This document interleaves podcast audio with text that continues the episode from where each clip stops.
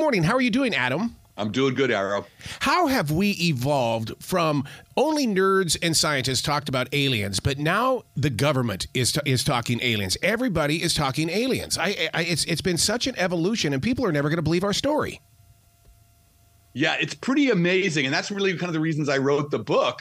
Was I wanted people to understand how much progress. You know, I've been an astrophysicist for 30 years, and I wanted people to see how close we are to actually getting some real data that can tell us, uh, answer the question, are we alone? That's been a basic, amazing change. And that's why I wanted to write the book. See, now that brings me up to the question that I had with my wife a little bit earlier, and that is Is there a footprint up there in space where we can see where something is? Well, we could have an alien up here.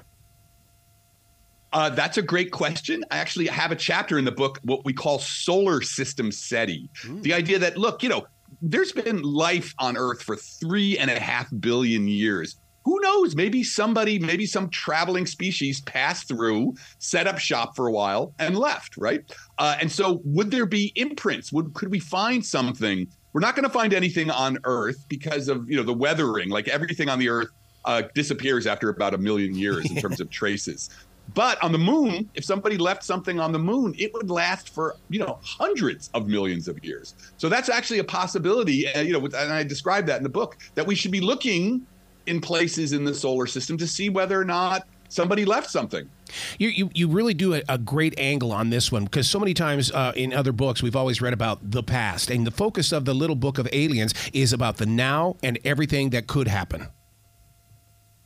Yeah, that's a great point. Thank you for bringing that up uh, what I want people to understand, this is really true when it comes to like UFOs and everything. You can either spend your life relitigating, you know, Roswell or mm-hmm. something. But what I want people to understand is from the scientist's perspective and the scientific perspective, we now have the capacity to find life, alien life, where it lives on alien worlds. And that has never been possible before. And so the real focus here is that over the next 10, 20, 30 years, we're going to be able to peer into the atmospheres of alien planets and look for signatures, what we call biosignatures and technosignatures of alien life existing there right now. So, are we going to get the truth when it comes to what NASA found on that asteroid when it landed on it and grabbed some of its uh, particles? Oh yeah, for sure. I got friends of mine who are working on that, and it's the most exciting thing you know you could possibly imagine. We literally landed on an asteroid, scooped up some of its gravel, and this is gravel that literally has been. This is stuff that's from the formation of the solar system five billion years ago, untouched. Nothing has happened to it, um, and they brought it back and and you know what we're going to do now is we're going to start breaking it apart, looking at it, and looking for signs of the uh, that can tell us about maybe the origin of life. And the origin of life is something I dealt with a lot in the book because whether you're interested in li- how life started on Earth or how life can start on other worlds, that question of how do you go from non-living stuff to something that's suddenly squirming around how does that happen? And that's a basic question in astrobiology. See, this is the thing that really inspires me about the future because the next generations behind us are, you know, they have to have inspiration. They have to have reasons to believe. And it's books like this and what you're doing with astrobiology that opens up the door and doesn't create walls. Yeah, thank you, Howard. Because that's, you know, for me, you know, I, I, you know, I'm in writing a book about science. I'm a scientist, been a scientist for a long time, but I write these books because I want people to understand the uh, the beauty and the power of science and how science, in your own personal life, can really open up your view. You know, the world can be so horrible and there's so much horrible news, but science is a way of seeing that the world is actually amazing. Mm-hmm. and there's so many there's so much more going on than just you know human beings being horrible to each other. And particularly when it comes to life in the universe the possibilities of life in the universe what we can see now is is how those vistas are really opening up. And you know it's uh, the students i'm teaching right now are going to be the ones who are likely going to be the driving forces for the discovery of life in the universe. What are those students like? I mean, because I, I instruct broadcasters, and the, the whole entire platform has changed dramatically. What are your students like? I'm amazed at how enthusiastic they are, you know, because the world's gotten kind of hard.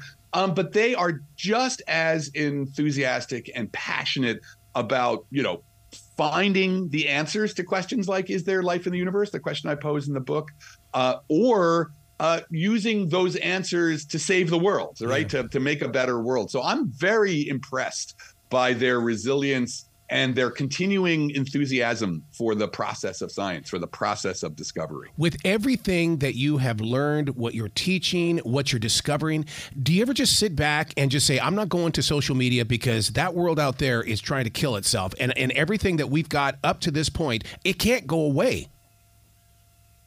Yeah, that, I actually have exactly that point, uh, or that that that feeling.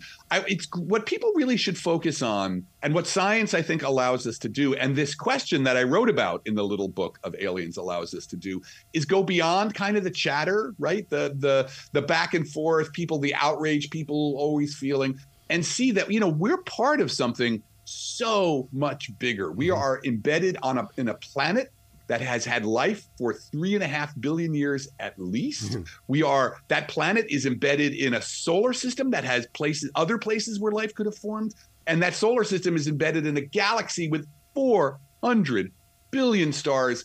And think about the possibilities of life and civilization when you have that many that that many stars and, and planets. Dude, I've I've been that little kid in a candy store with with that uh, rover up there on Mars, and, and then oh my oh. God, what they have done in the past year and a half, two years up there has just been so inspiring to my soul.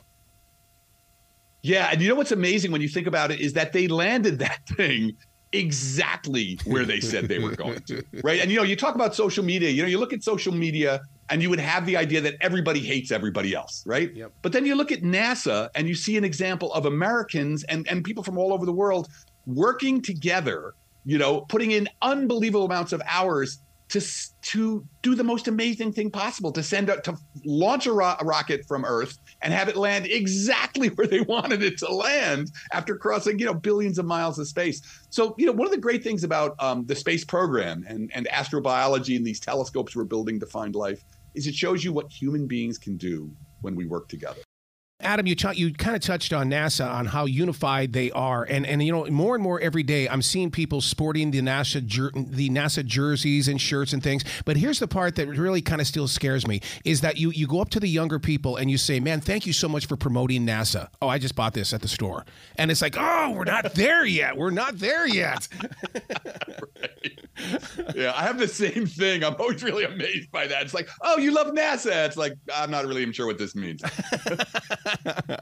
Are you afraid of the great mystery being solved and it disappears from our need to wonder? No, not at all. Because here's the cool thing about science uh, is that as soon as you answer a question, it just leads to the next question, right. right? And if we discovered, you know, as I, you know, in the kinds of things that I talk about in the book, the kinds of investigations we're going to do to find life, as soon as we found, say, a techno signature of a civilization that you know maybe we discovered it by seeing their city lights. That's one of the things i talk about how we could discover artificial illumination on an alien planet. Well what's the next thing? Okay well now you're going to try and look for other things or you're going to try and figure out how to send a probe there. So it's the beauty of science is that you know very quickly a discovery turns into the next kind of technique or technology to make the next discovery. The clickbait or the the the uh, facts, because yesterday I, I, read an article about some comet that has exploded and its pieces parts are coming to this planet, and I'm going, there's no way. Why why are we just learning about this today? Yeah.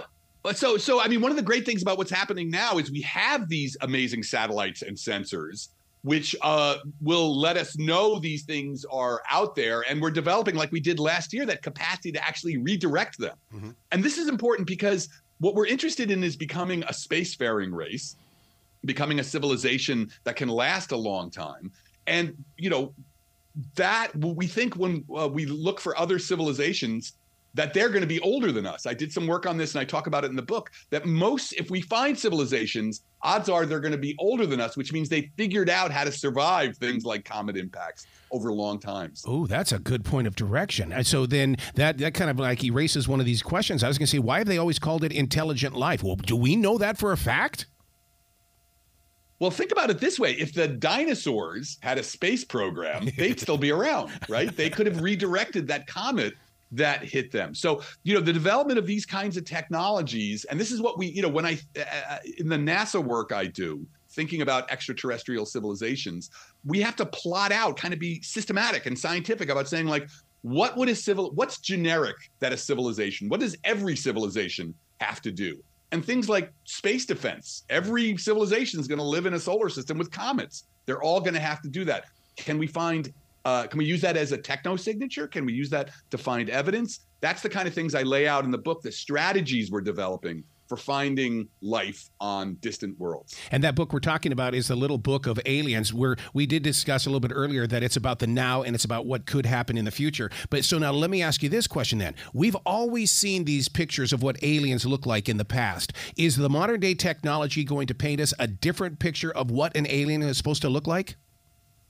Oh, that's a great question. Thank you. Because you know what that really speaks to is evolution, right? We yeah. do now, even if we can't take a picture, you know, right now, like if we found life on an alien planet that was 10 light years away, evolution tells us, our understanding of evolution tells us some important things.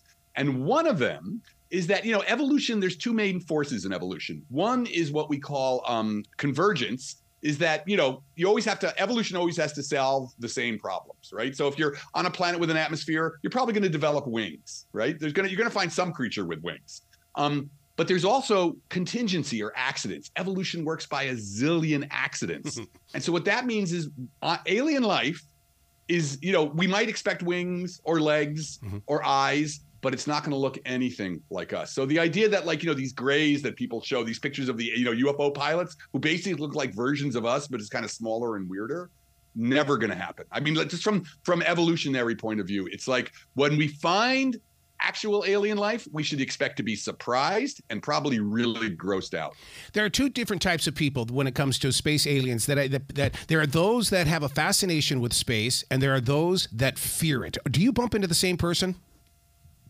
I do. I'm always interested that, you know, when I give public talks, that some people look at the night sky and, you know, the thousands of stars and the vastness, and they feel that they're small and that terrifies them. But I've always been of the opposite side, which is that, you know, life is hard. And knowing that there's so many stories out there, that our particular story is just one story out of so many, gives me comfort because, you know, okay, my tire got flat on the highway eh, it's a big universe. You know, it's not just about me. So I find great comfort in the vastness of the universe. Speaking of looking at those stars, when you look out into space, is it like walking on a beach searching for a sand dollar? Because what we see and what you see are two completely different things. Yeah, the interesting thing is because uh, you know, as I said, the the uh, huge advances that we've made in studying the stars. If we're looking for life, we now know exactly where to look. We know which stars have planets and which planets are in the right place for life to form. But let me give you an amazing statistic that I really unpack in the book. When you look at the stars at night, every one of them, everyone has a family of worlds around. Yep. Right? That means you know, every, planets are places. You look at those pictures of Mars, and you know, it looks like you know the desert in California. planets are places, and so there are billions of planets in the galaxy. And one out of every five, when you see the stars, count up five of them. One of them is going to be in the right place for right orbit where life could form. So that's a pretty stunning, stunning statistic, right? There's a lot of places where the experiment with life has nature's run that experiment. How do you keep it so simple? Because I, I, I felt like I was going to be talking with Albert Einstein today, and now I, I feel like I'm sitting here with a friend, and he's saying, "Hey, look, let me tell you what I just read today and what I've studied over the past umpteen years." Well, you know, this is, uh, you know, this I wrote the book in my native New Jersey voice, right? So I'm from I'm from Jersey, right outside of the city, New York City, and you know, this is the way I encounter science. Like, yeah, I can do the math. You know, I have I have some small amount of ability as a mathematician, so you know, I can. But for me, this is the voice you know that occurs for me and that's hopefully the voice in the book i want people i wanted to give people a fun fast way to encounter all the amazing things that are happening in astronomy. And so, you know, Carl Sagan was my hero when I was oh, growing up. Oh, I always had an interest in showing people, you know, my enthusiasm that I have for science. It blows my mind every day. I wanted to share with people. Wow. You've got to come back to this show anytime in the future, Adam. The door is always going to be open for you. All right. That would be a real pleasure. Thank you. Excellent. Well, you be brilliant, okay? Thanks, man. This was great. I really enjoyed it.